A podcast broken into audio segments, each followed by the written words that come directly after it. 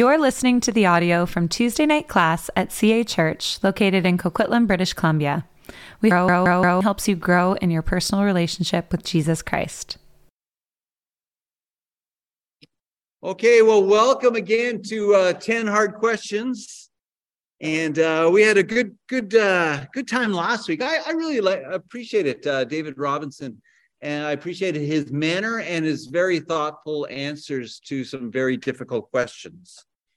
Um, tonight, uh, we're going to be carrying on in our series. We're on week eight. So we have one more official question, and that's on hell. Uh, and that's next week. How could a loving God send people to hell? Which is a huge question. And then we have an Ask Anything night on week 10. And I've already received a lot of ridiculously hard questions. So thank you, I guess. Um, yeah, they are very, I'm not kidding, they are super hard questions. Um, tonight's question is again one of those one of those questions where midweek I'm like, what was I thinking? Um, so tonight's question is a very, very hard question. How could a loving God allow so much suffering? And so we're going to dive right into this, and hopefully, this will be a good conversation tonight. I'm going to begin by reading um, just a passage from the book of Romans, and then we'll pray and we'll get going. We know this in uh, in Romans chapter 5, verse 3 it says, More than that, we rejoice in our sufferings, knowing that suffering produces endurance, and endurance produces character, and character produces hope. And hope does not put us to shame because God's love has been poured into our hearts through the Holy Spirit who has been given to us. Lord, we need your wisdom tonight.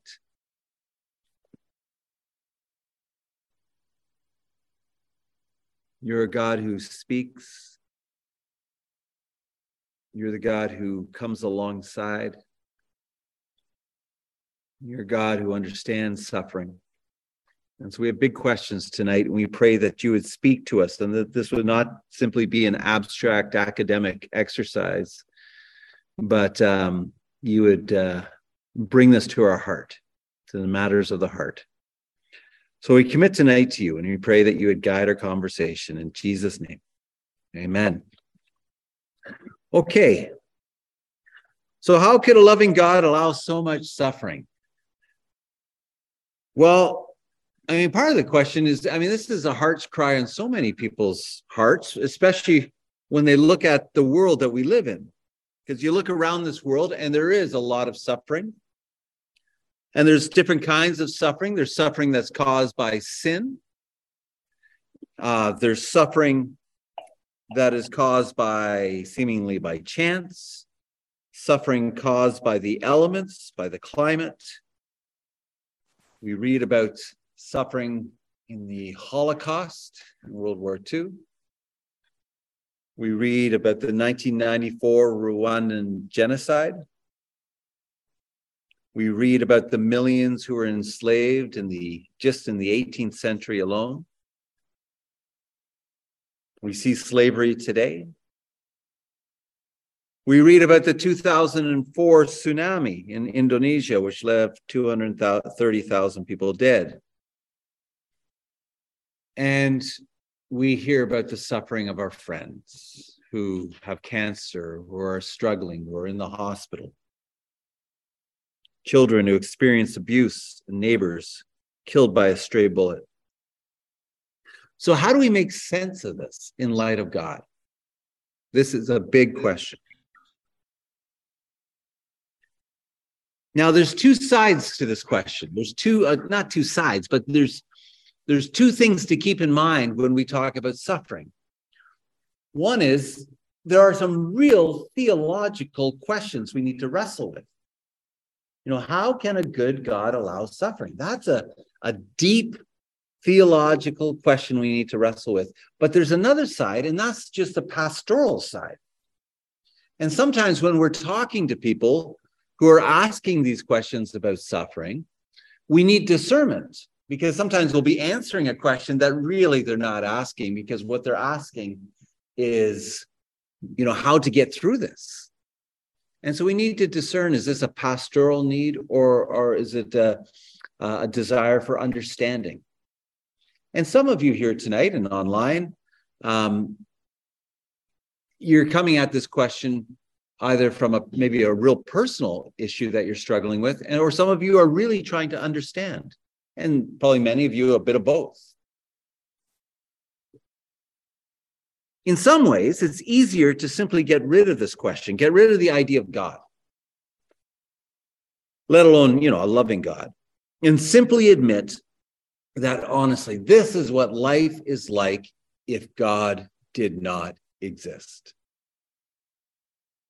This is what uh, guy uh, Richard Dawkins, an atheist, suggests. He argues that our universe, quote, has precisely the properties we should expect.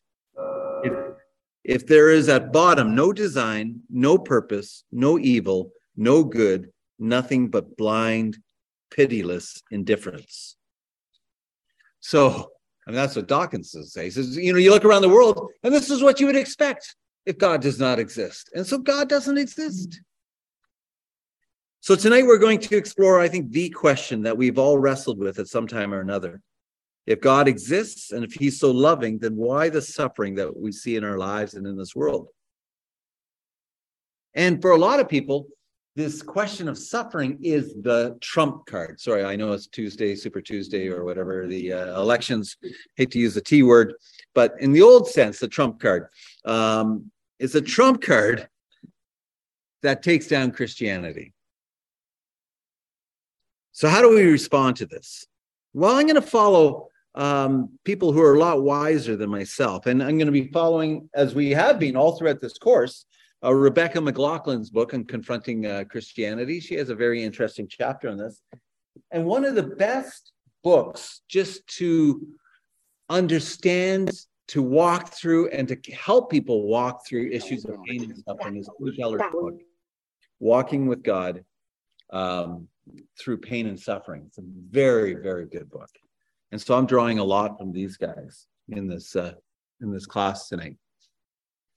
So, um, and so the way I'm going to frame it, I'm going to frame it basically in three ways. I'm going to say, okay, let's look at suffering in a world without God. And then let's look at um, suffering in from maybe an Eastern or more Buddhist perspective, and then let's let's look at a Christian perspective. Okay. So we begin with suffering without God. And a lot of people say, hey, this is a braver, better way to do it. Uh, as one this one writer put it, um, they wrote, the only excuse for God is that he doesn't exist. That's the only excuse God has is that he doesn't exist. Because you know what? Stuff happens in this world. It makes no sense. We look around and it's just random. And do you know what? That's just the way it is. There's no point in trying to read purpose or God into this world. Maybe in the olden days, that's what people did. In the olden days, they tried to, you know, connect some disaster or some real bad suffering to God's providence or God's direction. But that's the olden days. We've grown up since then.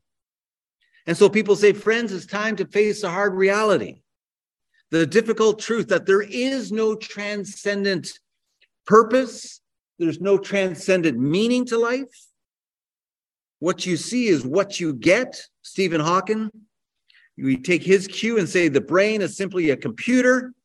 And quote, there is no heaven or afterlife for broken down computers. That's a fairy story for people who are afraid of the dark. And I would say most atheists would kind of land somewhere along those lines. We have one life to live, and the most we can do is make the best of things. Now, I've shared this story before, but it always comes to mind.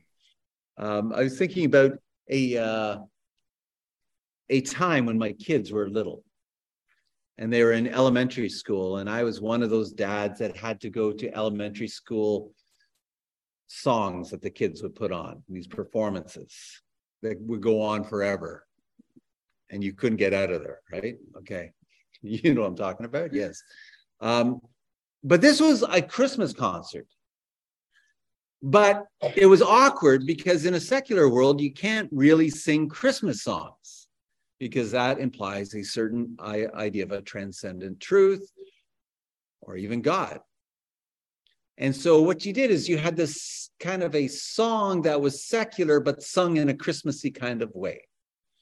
And the song that was sung was this song, and I'll never forget it. All the kids were standing up, and I think it was my youngest daughter was standing up there and just singing her heart out. And the song was called Child of the Universe. And the song went something along these lines All we are are some speckless dusts, specks of dusts in a nameless, faceless universe. I'm serious. That's how the song went. All of us are floating around in this nameless, faceless universe, but that's okay. Why? Because every one of us is a child of the universe. And they're swaying back and forth. And I'm like, and Karen's like, don't, don't, don't, don't stand up. Don't do that. Because I'm, I'm like, you know, this is worse than a you know pink floyd song. I mean this is like this is what, what is this? And it was it was complete nihilism. It was nothingness. But they're singing as if this was like this made it okay. Specks of dust in a faceless universe but a lot of people say that they say we don't have a need for a god hypothesis Instead, we should all simply try to make this world a better place before we leave. And you know what? You can make this world a better place even after you die because you can buy one of those sacks to put your dead body in and attach it to a sapling and you as you decompose a new tree can be formed which is a real thing have you seen that Yes, yes. It's it's it's kind of a trend now. It's like, hey, if I'm gonna die, I may as well, you know, use my rotting body to keep a tree. Which why why not? Now, as you can imagine, this approach to life and suffering, it may sound quite courageous, but I think it's riddled with serious problems.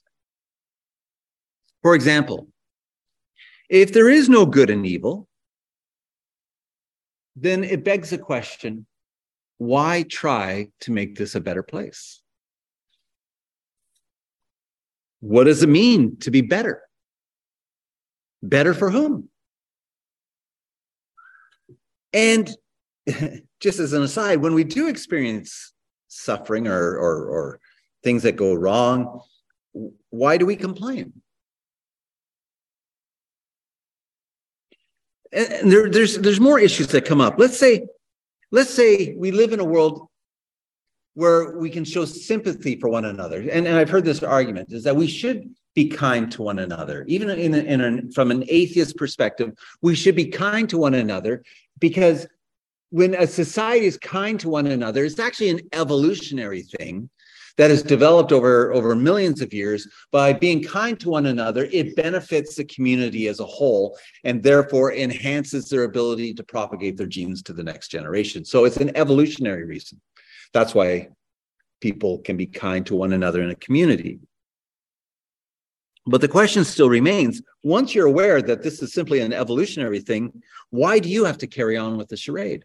Or why do you have to carry on with this? If there is no objective meaning to this life, if our sense of self is a delusion, then what difference does it make what I do? And if you want to be consistent, and the only guy who's really being consistent on this, I think, and we talked about him before, is Friedrich Nietzsche. And you want to drill down, all you're left with is essentially nihilism, which means nothingness. It's a philosophy of nothingness. There's nothing, there's no objective meaning, no objective good, and nothing to help you understand suffering other than suffering happens. Now, when I'm describing this, I'm not describing this as an outsider and saying this is what these atheists believe. I've lived in this reality. I've I've stared into that pit of nothingness. And I've lived a life where goodness was, hey, it was beneficial to me. Something is bad is not beneficial to me. I've lived in that reality. And you know what? If you're doing well and you're healthy, it's okay. But the moment something goes wrong, it gets a little problematic. And what you know what's really hard is because nobody can live there. Nobody can live in in in that place of nihilism that there is there's there's there's there's no transcendent meaning to this life. Even though people may say that, nobody lives consistently to that. Because to be human is to be a meaning maker. And I think our hearts rage against the idea of meaninglessness because our hearts were created for meaning. There's one fella, I really like this guy. He's a Cambridge paleobiologist. His name's Simon Conway Morris, and he asks this. He says, quote, suppose that the moral structure, the ethical voice, the endless yearning for a world made good are not the fantasies of a decimated ape, but rather the signposts of deep realities in which our destiny may be involved. There's something deeper going on. And atheism destroys this hope. Now, here's the thing atheism offers you a very tidy picture of reality. This is what what you see is what you get. This is all there is. Problem is, is reality. It may be very tidy, but it's this big. And what is removed is mystery and wonder. It's a harsh and futile reality. We live, we die, and that's it. And when how can we talk about meaning in the universe, meaning to our lives, when there's no meaning to anything? And uh, what always drives me is, is when, when you see someone who's, who's just a full on atheist who rages at suffering, who gets angry at suffering. I'm like, why? Like, and I'm serious. Why? Help me understand why you'd be so angry at suffering.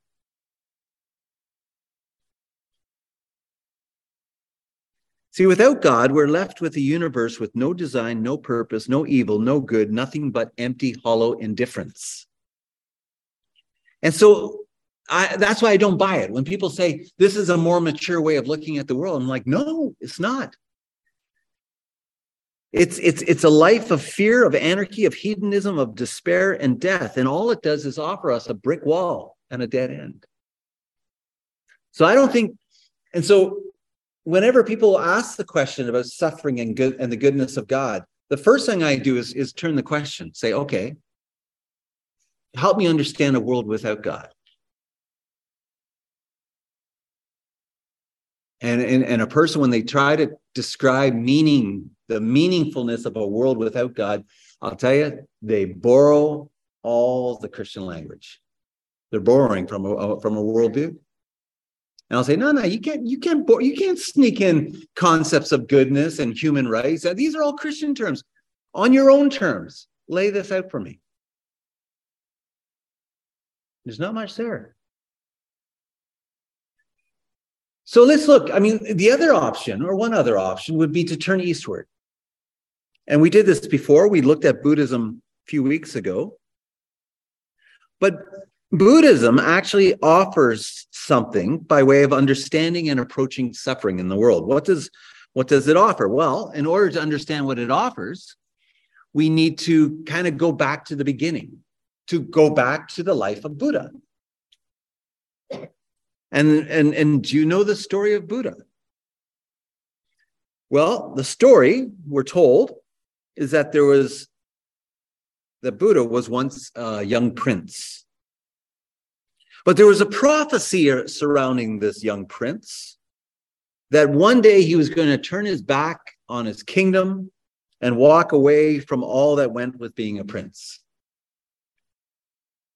Now, the father doesn't want his son to walk away from being a prince. And so, what does he do? He tries to make his life super comfortable. He finds the most beautiful woman in the kingdom she becomes his wife. In addition to that, he provides a harem for, for, for young Buddha, provides him all sorts of comforts. But in the end, the son grows bored. and he persuades his father to let him go on a chariot and leave the palace. And the father's still a little nervous. He's like, okay, you can, but he orders his servants to basically clear the streets of anyone who is old, anyone who is sick, anyone who is dying, because he did not want his son to see what the real world looked like. And so that's what they did. And yet, one day, one old man didn't get the memo. One old man got through, and the son was faced with the realization huh, people grow old. Another day he goes out, he sees someone who's sick. Whoa, not only do people get old, they get sick. The next time he goes out, he sees a dead body. Not only do people get old, not only do they get sick, but they die. And as a result, and true to the prophecy, the young prince left his palace, went to live in a forest, began his journey towards enlightenment. And when he emerged out of his time of enlightenment, he realized what is the biggest problem with this world? The biggest problem with this world is attachment. When we are too attached to things, we experience suffering. So, suffering is connected to attachment. And the only way to, to, to escape suffering is to break the ties that tether us to this world. And there's one guy, Jonathan Haidt, he's a psychologist. Uh, he makes an interesting comment. He says, What would happen if, if the young prince had spoken to those who were suffering? maybe he would have been able to talk to them and and and and hear from them that in their life of suffering they actually found meaning in life who knows but there's a guy named Os Guinness. How many of you know who Os Guinness is? You all know him by his beer but uh, no. He actually is related to that family. Um, Os Guinness he's a christian philosopher. I really like Os Guinness.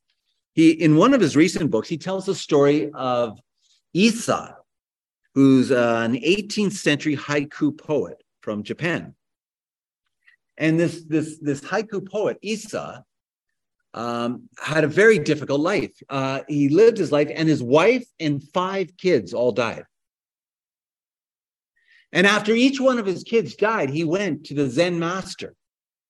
And he asked the Zen master, Help me make sense. My son, my kids have just died.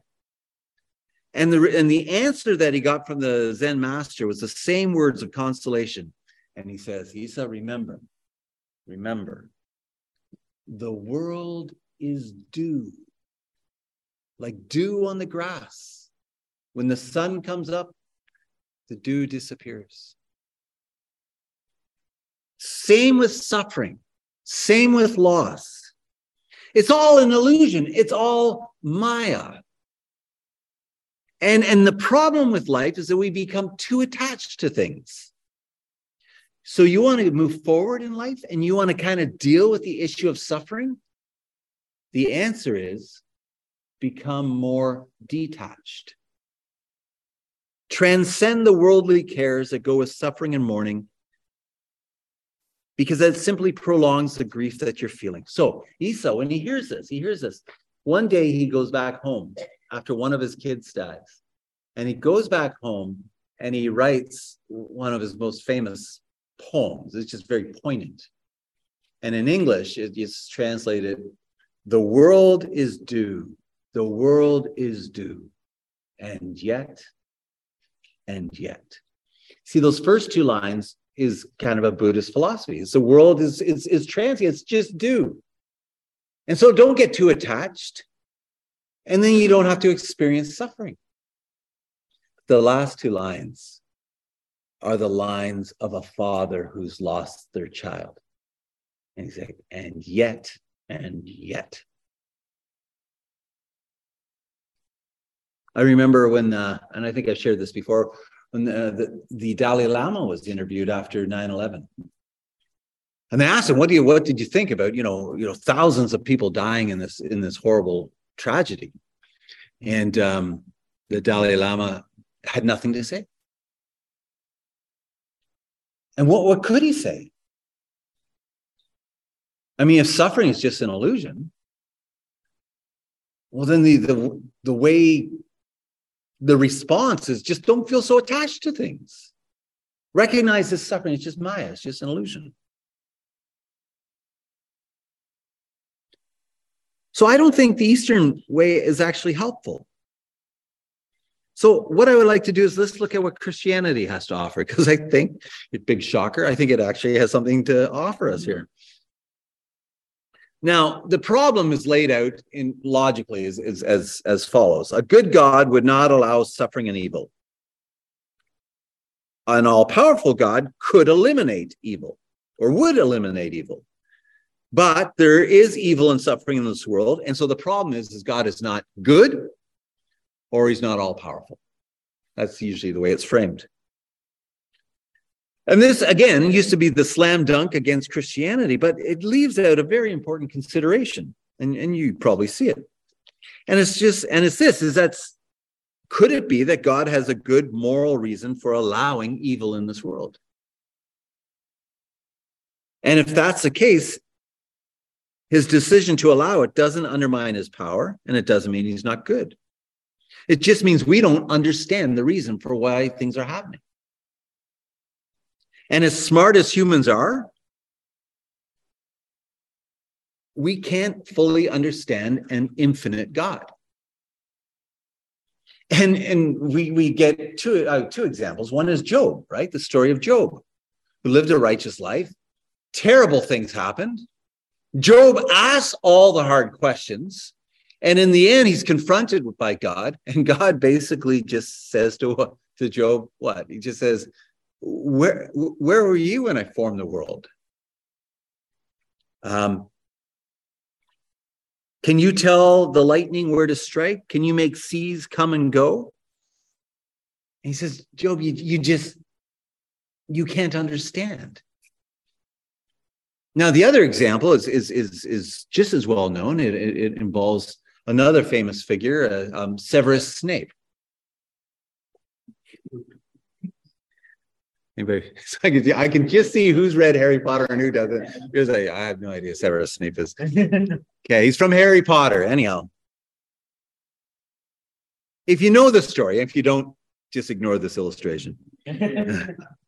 You'll know how many of you. How many of you have read, uh, seen the movies or?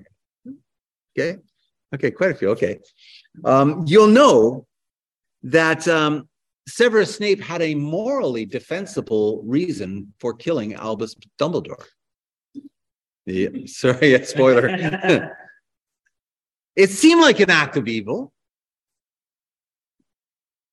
but it's the reason for the moral reason Harry Potter could only see when he saw the entire story being unfolded. And the reality is, we can't see the whole picture.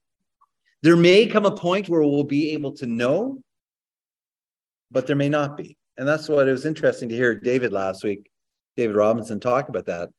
We may know or we may not know. The reality is, is we're not given a reason for the existence of evil. We get little hints along the way in the Bible, but it's not a clear reason. So how do we proceed? Well, this is what I'd like us to do. Um, I'd like us to lean in by, by, by looking at a passage. I, there's different ways we could have done this tonight, but what I'm going to suggest is that we, we read a particular passage in the Bible, and I think this passage is going to help us. I really do. Um, it's a passage that is my go to passage whenever I lead a funeral. And it's John chapter 11. So if you have a Bible, turn to John chapter 11.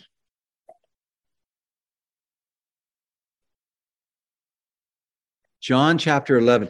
Um, in honor of God's word, let's stand. No, I wouldn't want to do it. I almost got just out of habit. No, no, you don't have to stand. I'm just kidding.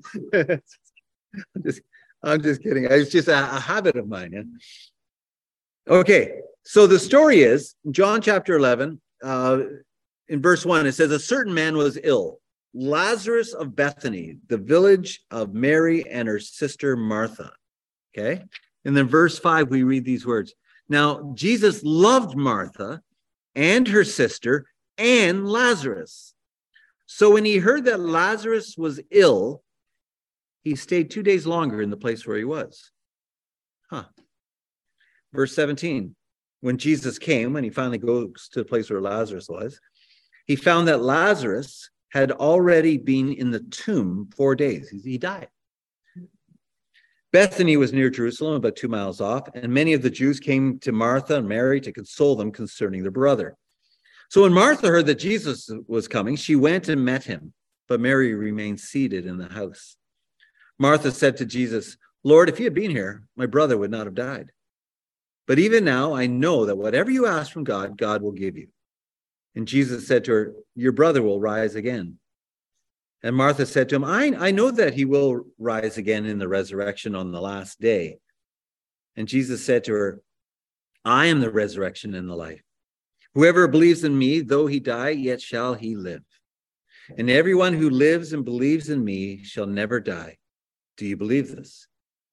And she said to him, Yes, Lord, I believe that you are the Christ, the Son of God, who is coming into this world.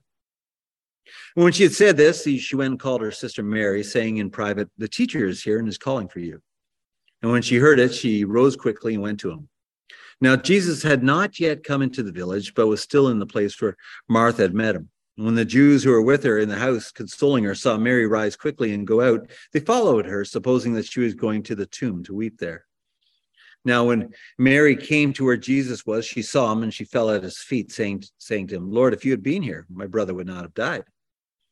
When Jesus saw her weeping and the Jews who had come also weeping, he was deeply moved in his spirit and greatly troubled. And he said, Where have you laid him? And they said to him, Lord, come and see. And Jesus wept. Then the Jews said, See how he loved him? But some of them said, Well, could not he who opened the eyes of the blind man also have kept this man from dying? Then Jesus, deeply moved again, came to the tomb. It was a cave, and a stone lay against it. And Jesus said, Take away the stone. Martha, ever the practical one, the sister of the dead man, said to him, Lord, by this time there'll be an odor. He's been dead for four days. And Jesus said to her, Did I not tell you that if you believed, you would see the glory of God?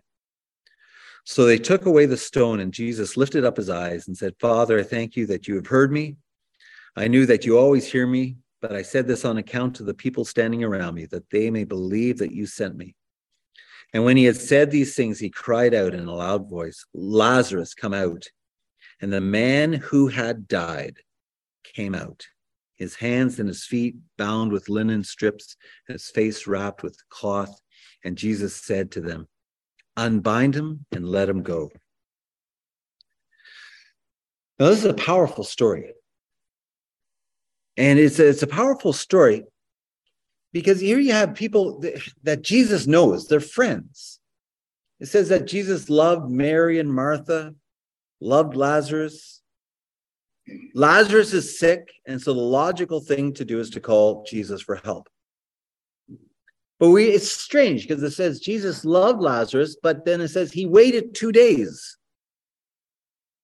Now, this is strange because we know, we know that Jesus, I mean, he's He's healed long distance before. He can heal long distance. But here, his friend, whom he loves, is sick, and he decides to wait. First takeaway is that sometimes in our grief, Jesus seems far away. Sometimes when we call for Jesus to help in a particular way, he doesn't come. Now, it helps in the Bible. There's lots of examples of people crying out to God but have unanswered prayers. I mean, Jesus, on the night he was arrested, he prayed, Father, if, if, if you're willing, take this cup from me. The apostle Paul was tormented with a thorn in his side and he prayed that God would remove it, but, but God didn't. And we know in history that there's times where, well, in our own lives when we pray and, and it seems that God is far away. I'm always reminded of C.S. Lewis.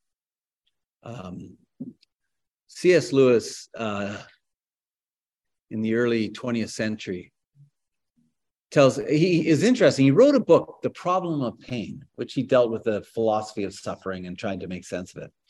And it's very academic and it's it's it's thoughtful, but then he writes this book, A Grief Observed, and he wrote it right after his wife died of cancer. His wife Joy Davidman dies, and and right away Lewis writes this. It's fresh. And this is what Lewis writes he says, in all this, he says, meanwhile, where's God? This is one of the most disquieting symptoms. When you're happy, so happy you have no sense of needing him, so happy that you're tempted to feel claims upon yourself as an interruption. If you remember yourself and turn to him with gratitude and praise, you'll be, so it feels, welcome with open arms. But when you go to God, when your need is desperate, when all other help is vain, what do you find? A door slammed in your face, a sound of bolting and double bolting on the inside. And after that, silence. Wow. then he writes these words. He goes, Not that I, I am, I think, in much danger of not believing in God anymore. The real danger is coming to believe such dreadful things about him. The conclusion I dread not is so there's no God after all. No, but so this is what God is really like. So this is Lewis. And if you ever get a chance, read his grief observed. It's powerful because he observes his grief as he walks through it. In the case of Lazarus, why doesn't Jesus show up? Well, we know that when he does show up, Lazarus has been in the tomb for four days. Martha goes out, Mary stays in. Martha goes out. Lord, if you had been here, my brother would not have died. But even now, I know that whatever you ask of God, God will give to you. Now, Jesus tells her that her brother's going to rise again. And right away, Martha's like, Yeah, I know that. I know that in the end of time, in the last days, there will be resurrection and all, everybody will be resurrected. But that's not what she's wanting. She's like, her question is, Why won't you help me now? And I think a lot of Christians are like that. A lot of Christians like, yeah, we know in the end, yeah, there'll be there'll be resurrection, but my kid's sick now. This is what's going on now. And we're not satisfied by some faraway hope. But then we read Jesus's words. He says, and these are powerful words. He says, I am the resurrection and the life. Whoever believes in me, though he die, yet shall he live. And everyone who lives and believes in me shall never die. And then he asks, Do you believe this? Do you believe this? Now, who's he talking about? Lazarus? No, I think he's talking to Martha. What's he saying? He's saying this Martha, he says, I am the resurrection and the life. You're in grief and you think your greatest need at this moment is to get your brother back. But I'm here to tell you that your greatest need is me. So Jesus, he's not offering better, you know, guidelines for a better you. He's offering life. He's offering himself. Now let's let's keep leaning in here because I think there's something that we need to get. One of the things that comes in this passage and is powerful is that, well, one, Martha responds. She goes, Yes, Lord, I believe you're the Christ, the Son of God who's coming into this world. But then Mary comes out. I love Mary. She says the same thing to Martha, you know, Lord, if you had been here, then my brother would not have died. And then it's interesting. We read Jesus is deeply moved. And he asks, Where's the body laid? And we read that he wept. But again, Jesus weeping and saying these things is strange because if he had shown up a few days earlier, none of this would have happened. And, and you see, even the bystanders are like, oh, see how he loved them. And other ones like, okay. I mean, the guy can make blind see. Could he not have saved this brother? But what we have here is a powerful picture because what you have is Jesus is not like Buddha sitting on some cloud with his eyes half closed, oblivious. What we find here is a picture of God who feels our suffering. Now, you can't skip over that. And sometimes as Christians, we hear that too often. You know, God, he understands. He does understand our suffering. He is, he is a man of sorrows, acquainted with grief. And, and Jesus says these words. He, I mean, he, he, he weeps and um,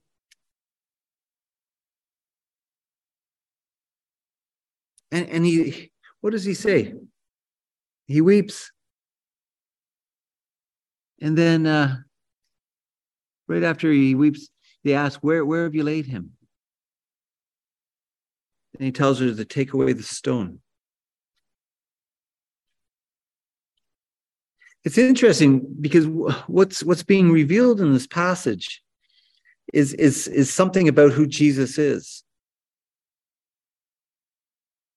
Not only does he understand our suffering, but when you look at the who Jesus is, you also realize not only does he understand our suffering and can relate and enter into our suffering, but he also does something with it. And we know this from Isaiah 53, where we read that he has borne our griefs, carried our sorrows. He was pierced for our transgressions, he was crushed for our iniquities. And it's a picture that Jesus doesn't just understand and empathize with our suffering, which is a lot, but he takes our grief, takes our suffering, takes our sickness, and he carries it all. He bears the weight of our sin on his back and dies the death that we should have died.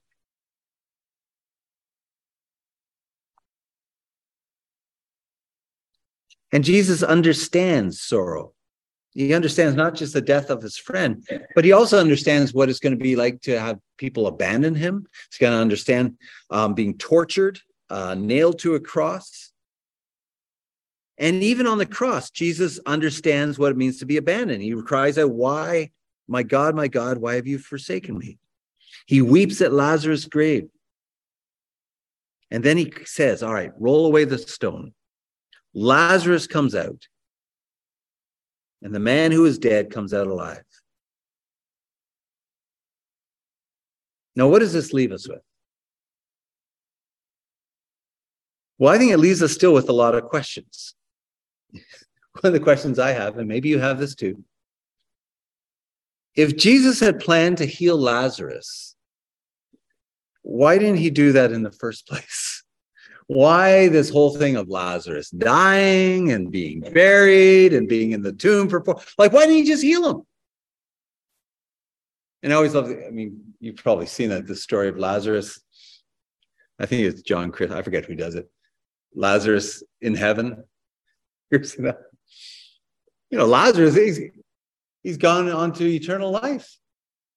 And he's, you know, this is great. I'm, I'm in the presence of God and this is this is awesome. And and then somebody knocks on the door and said, We need to speak to Lazarus. we need you back down there. like you, you think about Lazarus, like he's just wait, I have to go back and then die again? Oh, okay. so, why does Jesus let his friend Lazarus die? Why does he let Mary and Martha mourn for four days? Why does he allow them to doubt his goodness? Have you guys ever wondered that? I, th- I think it's a strange, strange story. Why not tell Mary and Martha his plan in the first place? Well, the one thing that stands out is this between the death of Lazarus and between his death and him coming out of the tomb, something happens to Martha.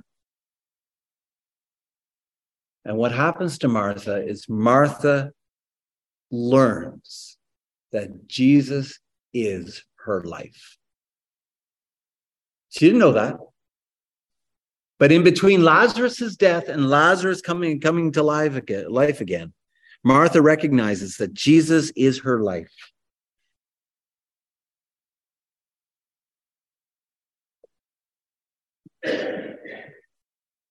And so uh, there's a picture that's being shown in this passage, and, and that is just how big Jesus is, that Jesus is our life, that he's not a means to an end, that Jesus does not exist to be a means to what we think life ought to look like. Right? And this is important. Jesus is not a tool. He's not a tool to a better you. He's not a tool to how you think life should look. He is our life. And that's what he's saying in this. In, in the midst of this, of this death and resurrection of Lazarus, Martha is realizing that this is who Jesus is. He is all that you need. He's everything you need. He is the life. He is the Alpha and the Omega, the first and the last, the beginning and the end. And yes, there is suffering. But the reason why, but, but suffering drives us to into a relationship with the one that matters. And if the goal of life, the goal of life is not to have a smooth life. The goal of life is to know and live in Jesus. That's the goal of life. That's what life is all about, is to know and be known by Jesus. That's what it's all about. And so one, one of the things that Martha learns in all this is that even in her sorrows, even in her grief, that Jesus is a man of sorrows who is with her. And, and, and will always be with her. And so you get the picture. Uh, I was reminded of Daniel in the lion's den, or the the the, the friends in the lion's den.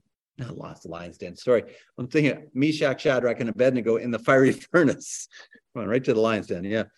Um, but, you know, in the furnace, they're in the furnace, but they do not burn because there's a fourth that God is present even in the furnace.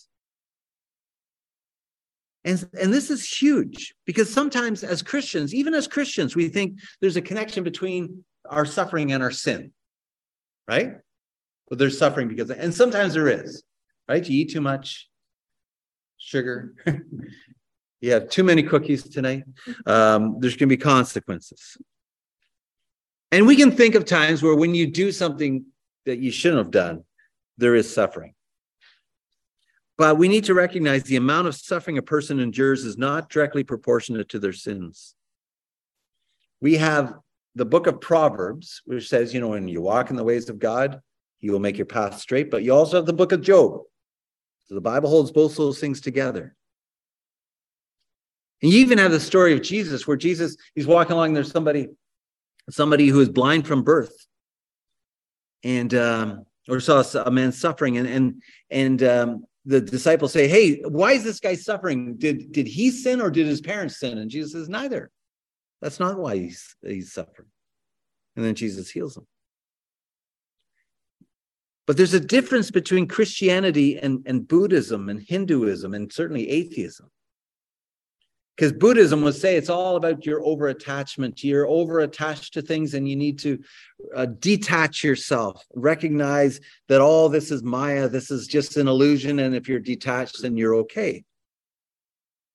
In Hinduism, you have ideas of reincarnation and karma. What is karma? How does karma work?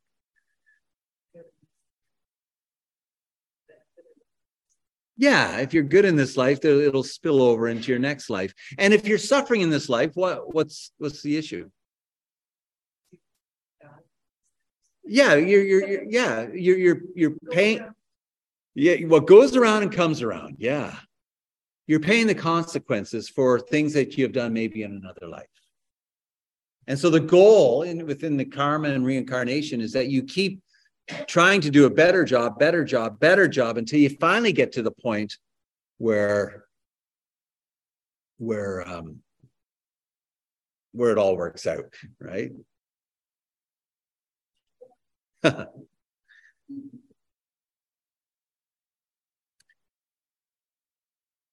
but it's interesting. Um, I remember hearing uh, Bono being interviewed and Bono was saying, you know what? So much in this world looks like karma. You get what you deserve. You get what you deserve. And then he just says, and then there's this thing called grace, and it cuts right across karma, and it makes no sense. I'll never forget him saying that. I thought, well, that was that was it was it was quite good. Because Christianity, in, in many ways, teaches opposite of karma. Uh, those who live in comfort now but never turn to Jesus Well, there's consequences for that, and they're not good. And we'll explore those next week. Um, where those who suffer now, by clinging to Jesus, even in their suffering, are close to God, and their mourning can be transformed into joy. And we also need to reject the idea that because God loves us, we won't suffer. Now, only in our modern age would we think that. In our comforts of the West, would we think that. That because God loves us, we'll never suffer. Nowhere in the Bible does it say this. In the Bible, you get all sorts of examples of people suffering. In fact, if anybody ever tells you, hey, become a Christian and man, your life is going to be smooth, walk away. It's got no no basis in reality. It's it's it's a kind of a hangover what is called the prosperity gospel. God wants you to be rich, you know. If you do everything right, he's gonna he's gonna double your portfolio, right? If you want to know what the way of Jesus looks like, maybe look to the cross and see how smoothly things went for Jesus.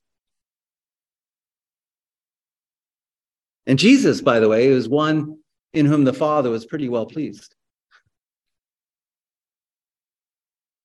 And the problem in our lives is we want to move from Genesis to the new heavens, the new earth right away. But God operates in the messiness of history over long periods of time. And I think part of our, our challenge in our world today is that we just don't realize just how common suffering is in the in, in, in the human life. Now, I I mean, these are geeky things that I like to do. But one of the things I like to do is I love to read diaries of people who lived a long time ago. And there's this one diary that I read of a guy named David Epp. And David Epp was a Mennonite pastor in Russia in the early 1800s. So he's a pastor in Russia in a Mennonite community in Russia, and um, he keeps a journal, he, or he keeps a diary. And I was reading through it the other day, and I was, I was just struck by this. And this is just in the first few pages. This is 1837. January 1837. I preached a funeral message at such and such place for the death of this person who was three years old seven months, nine days old. February 1st, just a couple weeks later, I preached a funeral sermon at the home of this person's place. Um, the child died at the age of 10 weeks. A few weeks later, I preached a funeral sermon of little daughter Helena, Helena Thiessen, at Jacob Thiessen's residence. She died on March 10th at five in the morning. She was just a young girl. Just three days later, I preached a funeral sermon on First Corinthians. This person reached 47 years old. Five days later, I preached a funeral sermon at the home of Abraham Clausen. He died at the age of 67. He had 12 children, eight died. I preached a funeral sermon on First Corinthians for the baby H. Unger in the home of the widow, Mrs. Abram Unger. She was 30 weeks old. Preached a funeral sermon for someone who was 44 years old, nine weeks and one day. Every week, he's writing this down. Every week.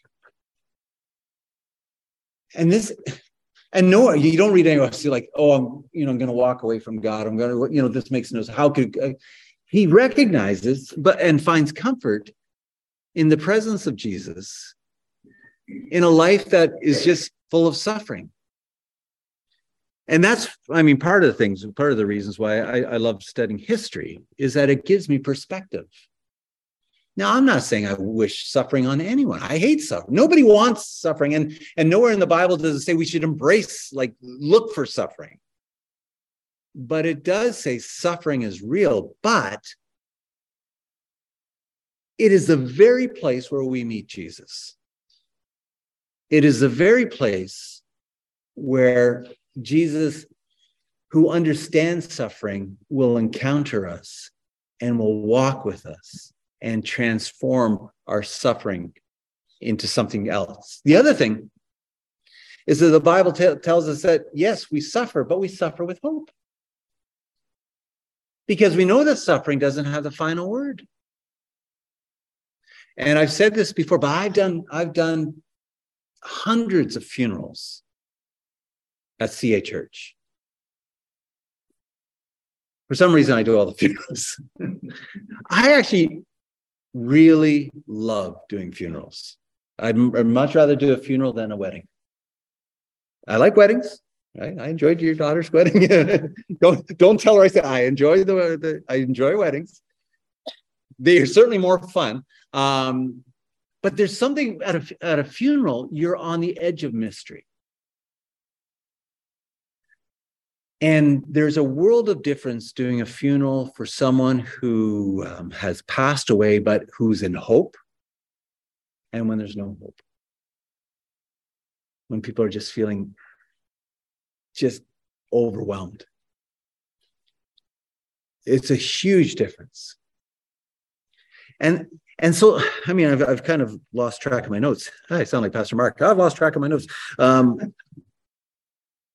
but I think this is this is really important. Um,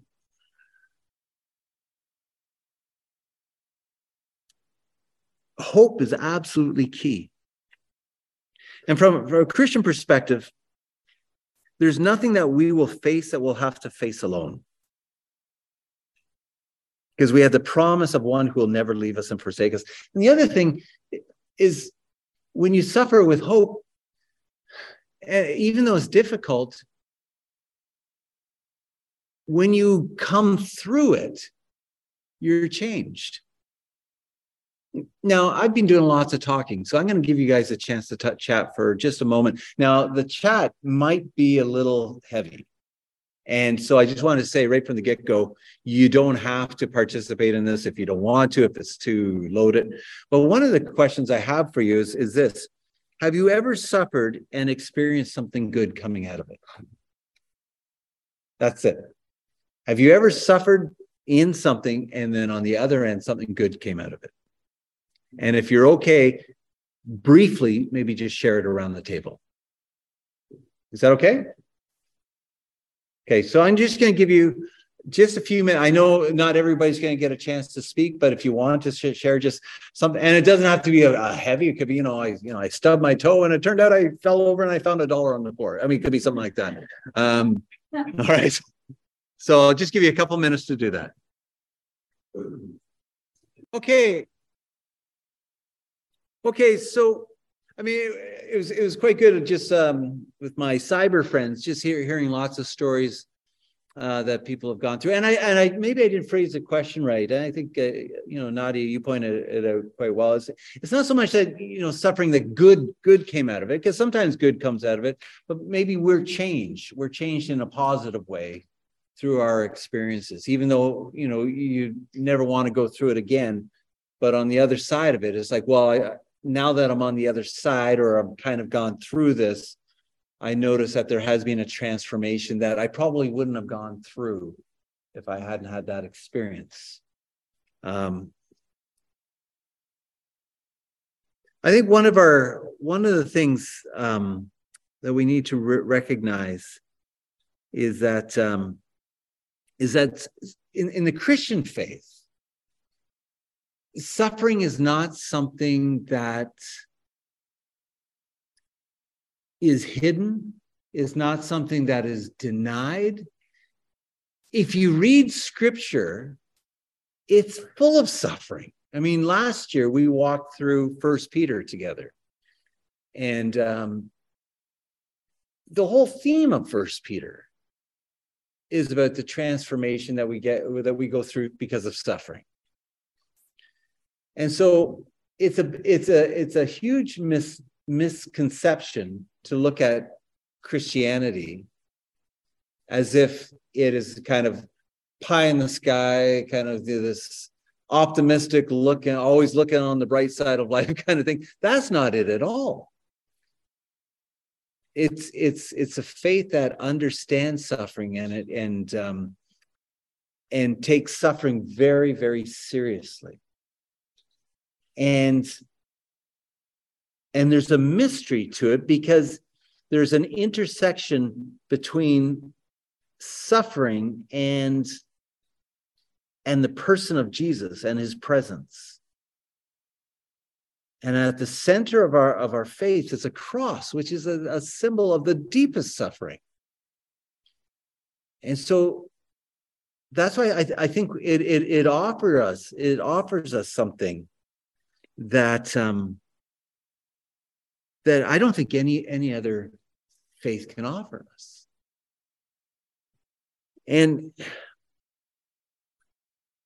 you know, and I think, you know, our world trains us. Our world trains us to go through life with our heads down. Uh, our world trains us to, to, um, you know, to to to medicate or to deny or to remove suffering from our from our from our, our views. And I, I'm I'm fine with medication. I'm very thankful for medication. I'm very much so. But um, our world, it um, it suspends pain, but doesn't enter into its mystery.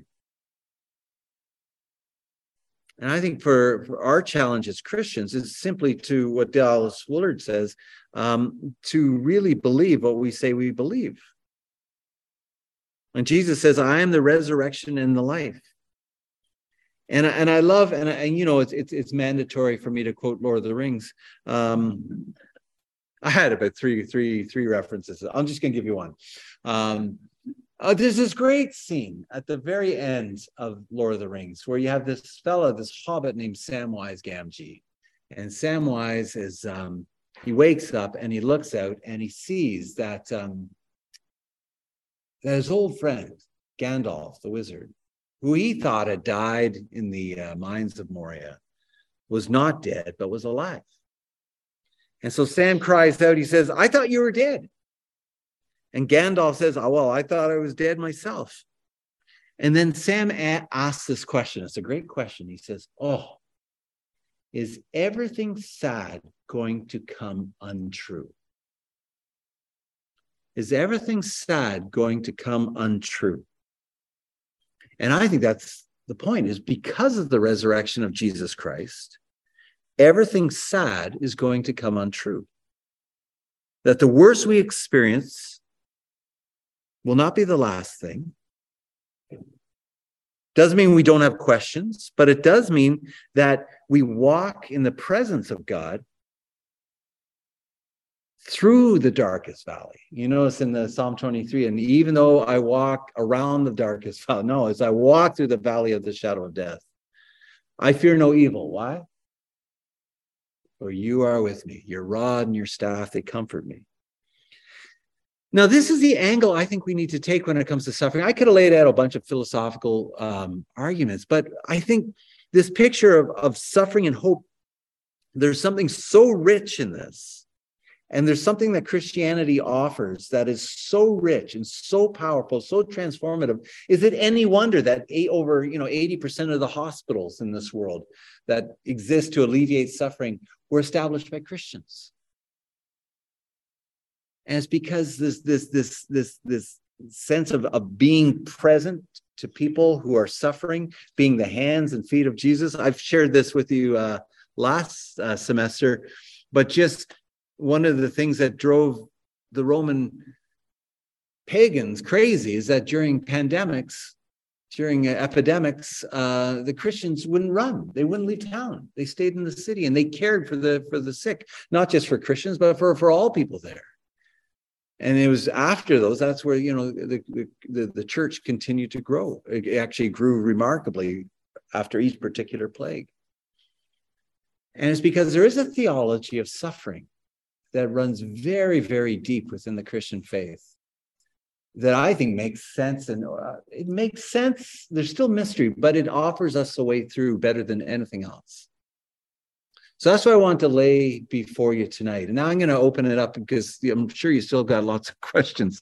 but uh, I, I think that's that's a helpful way to uh, to approach this topic. So I'm going to stop the recording here. Thanks for participating in this class. If you've been engaging in classes online, but you're not a part of a church community, we would love to have you join us. You can go to cachurch.ca to find out more about getting involved in the life and mission of CA Church.